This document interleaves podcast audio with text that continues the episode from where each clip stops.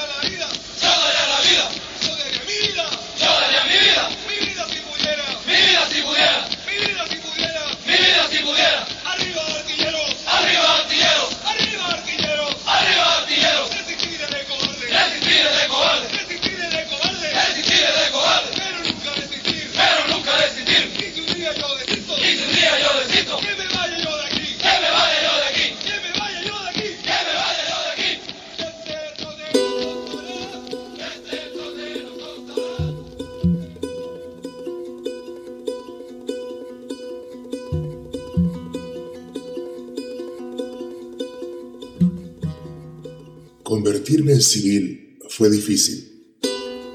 Supimos de nuestra inminente desmovilización desde que se decretó el cese de fuego. No lo creí. Las negociaciones me parecían una estratagema, por lo que supuse que toda esa palabrería de los acuerdos de paz constituía una tregua y que en pocas semanas entraríamos nuevamente en combate para acabar de una vez por todas con la subversión. Así se lo expliqué a mi tropa, pero poco a poco fui comprendiendo que estaba equivocado. La guerra había terminado. Por esos días el clima en las barracas era pesado. Pese a las charlas en las que los jefes nos explicaban los alcances de la paz y presentaban opciones para nuestro futuro, supe que mi vida estaba a punto de cambiar como si de pronto fuese a quedar huérfano. Las Fuerzas Armadas habían sido mi padre y el batallón Acahuapa mi madre. No me podía imaginar convertido de la noche a la mañana en un civil, en un desempleado. Recordaba el momento en que me reclutaron a mediados de 1983. Yo tenía 20 años y trabajaba de vigilante en la fábrica de ropa interior femenina donde mi madre había sido operaria. Regresaba de mis labores cuando un retén de soldados detuvo el autobús a la salida de mexicanos. Nos bajaron, exigieron documentos, hubo registro en busca de armas y a mí y a otros tres nos ordenaron subir a un camión militar. En el cuartel San Carlos, después de pruebas y exámenes, cuando el oficial comprobó que yo medía un metro noventa y pesaba 190 libras, ordenó que me destinaran al batallón Acahuapa. Ahora los jefes decían que algunos desmovilizados pasaríamos a distintas unidades, que otros podríamos entrar a las empresas privadas de seguridad y que también estaba la opción de recibir cursos de reinserción que nos permitirían aprender un oficio para conseguir empleo. Pero la cosa sería más difícil.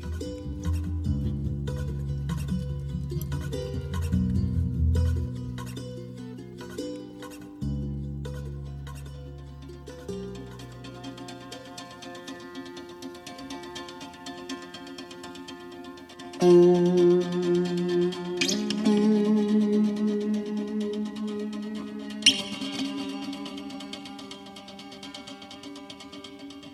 tengo familia en el país. Mi madre y mis dos hermanas se largaron a Estados Unidos desde el comienzo de la guerra y cuando supieron que yo había ingresado al batallón Acahuapa, no quisieron volver a saber de mí. Entraron a un comité de solidaridad con los terroristas en Los Ángeles. Mi único pariente era mi primo Alfredo, quien me alquiló una habitación de su casa en los linderos de Soyapango para guardar mis pocas pertenencias a lo largo de la guerra. Alfredo era empleado del Ministerio de Agricultura y también confidente de la policía. Cuando me desmovilizaron, llegué a su casa con mi mochila y el cheque y le comuniqué que ahora me quedaría a vivir en la habitación alquilada. No tenía otro lugar. Dijo que no había problema, incluso me ayudaría a conseguir empleo. Esa primera tarde, tirado en el camastro, con la certeza de que no había regreso a las barracas, pensaba que gracias a Dios se me había ocurrido ir acumulando los fusiles y las granadas, porque ahora me servirían para salir adelante. Los primeros días fueron extraños. Tenía el dinero de la indemnización, pero no sabía qué hacer. Los contactos con mis compañeros estaban rotos. Fui con Alfredo en una ocasión al Ministerio de Agricultura. Nos dijeron que la plaza de Intendencia ya había sido ocupada. Me la pasaba tirado en el camastro, haciendo nada, o en la tienda de la niña Chole, bebiendo cerveza. También visitaba la Piragua, un burdel a dos calles de la casa de Alfredo, donde me fui involucrando con Vilma, una morena, chaparra, de carnes firmes y con enormes camanances. A la tercera vez que estuve con ella, me pidió que le pusiera un cuarto para que luego del trabajo durmiéramos juntos. Pero las mujeres llevan la traición en el alma y no me iba a gastar mi poco dinero en ella.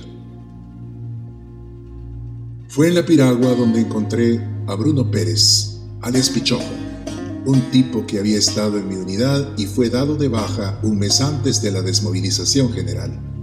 Me dijo que formaba parte de una agrupación de desmovilizados que exigían su indemnización. Me invitó a participar en ella. Le respondí que yo había recibido un cheque equivalente a mi salario de tres meses, del cual casi no me quedaba nada. Bruno aseguró que me habían dado una miseria. En realidad me correspondía un año de salario según los acuerdos de paz. No debía dejarme estafar. Los jefes se habían embolsado la plata y apenas habían repartido migajas entre algunos de nosotros. Le dije que no quería participar en un movimiento en contra de la jefatura de las Fuerzas Armadas. Podía considerarse traición.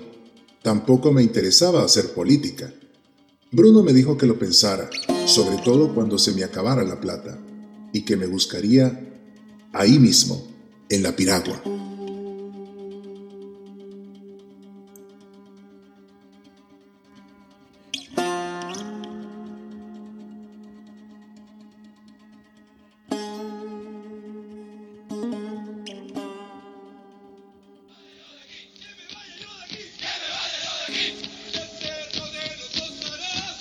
Mi primo Alfredo estaba casado con Guadalupe ella me trató con deferencia, hasta con simpatía, mientras estuve de alta en el batallón, y los visitaba una vez cada dos meses. Pero en cuanto fui desmovilizado y me trasladé a vivir con ellos, noté un cambio en su conducta, su manera de mirarme, de acercárseme. No le di importancia ella trabajaba como secretaria en un consultorio médico. Ambos salían juntos, temprano en la mañana, y volvían ya tarde, igualmente juntos. Hubo un día en que ella dijo que se quedaría en casa. Le dolía la cabeza. Tenía un poco de fiebre. Estaba segura que la gripe le explotaría de un momento a otro. A media mañana me había metido en su cama. Gritaba, poseída, que nunca se le había cogido un hombre tan fuerte y grande como yo. Que Alfredo era un miserable, incapaz de preñarla. y ella deseaba un hijo urgentemente. A la siguiente semana volvió a haber un día en que ella se las ingenió para no ir al trabajo. Y gritó de igual manera que Alfredo no la satisfacía, que necesitaba un hombre de verdad como yo, alguien que la preñara. Y a la tercera vez me fui, desde temprano, junto a Alfredo, con la excusa de que tenía una entrevista para un empleo. Pero en verdad me encontraría con Bruno y otros desmovilizados, quienes me explicarían sus actividades tendentes a lograr que la jefatura de las Fuerzas Armadas pagara la indemnización tal como correspondía. Yo iba con desconfianza, como si me estuviera metiendo en una celada.